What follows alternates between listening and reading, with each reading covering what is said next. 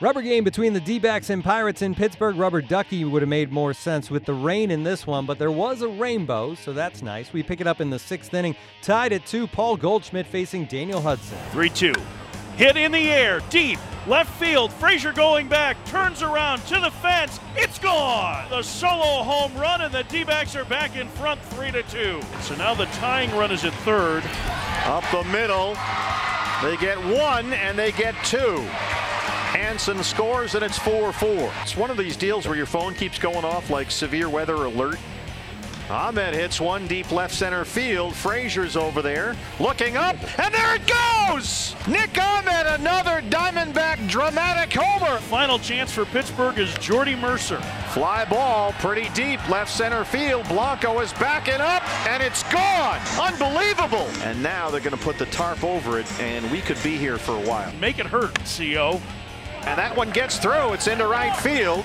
Here comes Peralta. Jaso can't pick it up, and David will score. And it's 6-5 Diamondbacks. The D-backs finally hold on to the lead and win it 6-5. T.J. McFarland gets the win, tossing 3 scoreless frames. They win the series. They win the season series 4-3. They've won 15 of 21 overall. Andrew McCutchen extended his hitting streak to 6 games for the Pirates. The D-backs improved to 33-22 on the season, keeping the pressure on the Dodgers and Rockies in the West. After the big win, manager Torey Lovullo spoke about it.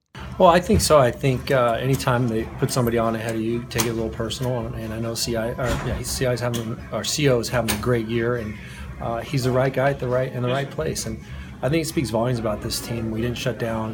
One of those character wins. We showed toughness. It was a really special day for this team, and as we're moving forward. When you blow a couple saves like that, and then the rain, and just go through all of that, did you sense any, frustration from your team? Well, I think there's a certain degree of frustration that we were all dealing with, but we understand that Fernando's out there trying to stand on his stuff, and JJ is doing his absolute very best, and then it's time to rally around one another and help each other out. And I think there was a general looseness when we all came up here that we're going to go back out there and find a way to win this game. And the comments were built around fighting and unity and figuring out a way, because we deserve to win that game. Owings finished off the game 2 for 6. He struck out 3 times, but he came through with a big hit in the 14th and spoke about it afterwards. I mean, it's just awesome to, leave here, especially the way the whole day went, spend the whole day at the ballpark, and it's nice to just walk away to win, get the series win, and take it to Miami. What's it like in here during that delay when you guys, you had a couple chances of already putting it away?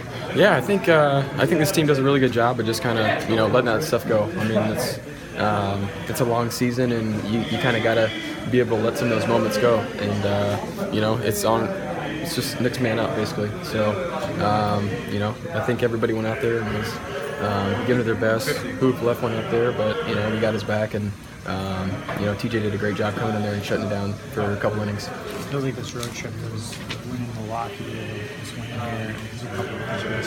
Yeah, exactly. I mean, CI coming up huge with that homer in Milwaukee and here. So it's just it's a lot of fun. This is a good team, and we're not going to quit. I think that's the biggest thing we've proved. Whether it's the 9th inning or the 14th, just keep going out there and battling. Up next, the D-backs head down to South Beach to take on the Marlins on Thursday. Zach Greinke gets the start in the series opener.